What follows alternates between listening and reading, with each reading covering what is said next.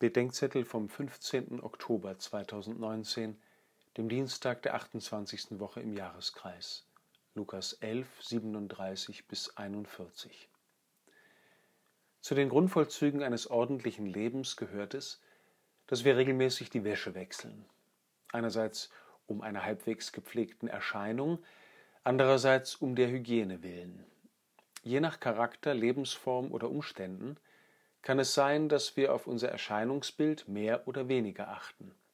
Es kann auch sein, dass wir zu viel oder zu wenig darauf Acht geben. Gerade wir Zölibatärlebende brauchen Freunde, die uns auf Tendenzen zur Eitelkeit oder zur Verwahrlosung hinweisen. Und dann sind da noch die hygienischen Bedingungen. Ich bin auf dem Land aufgewachsen.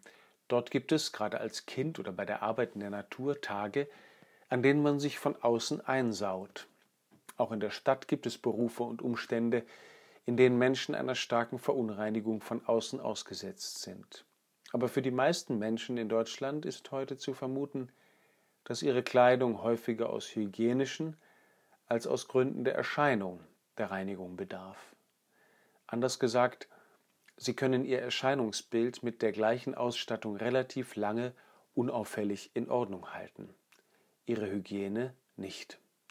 Und was für die Kleidung eines Menschen gilt, gilt auch für seine Beziehung zu Gott und dem Nächsten.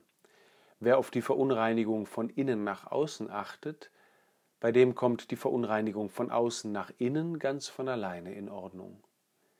Das ist es, was Jesus meint.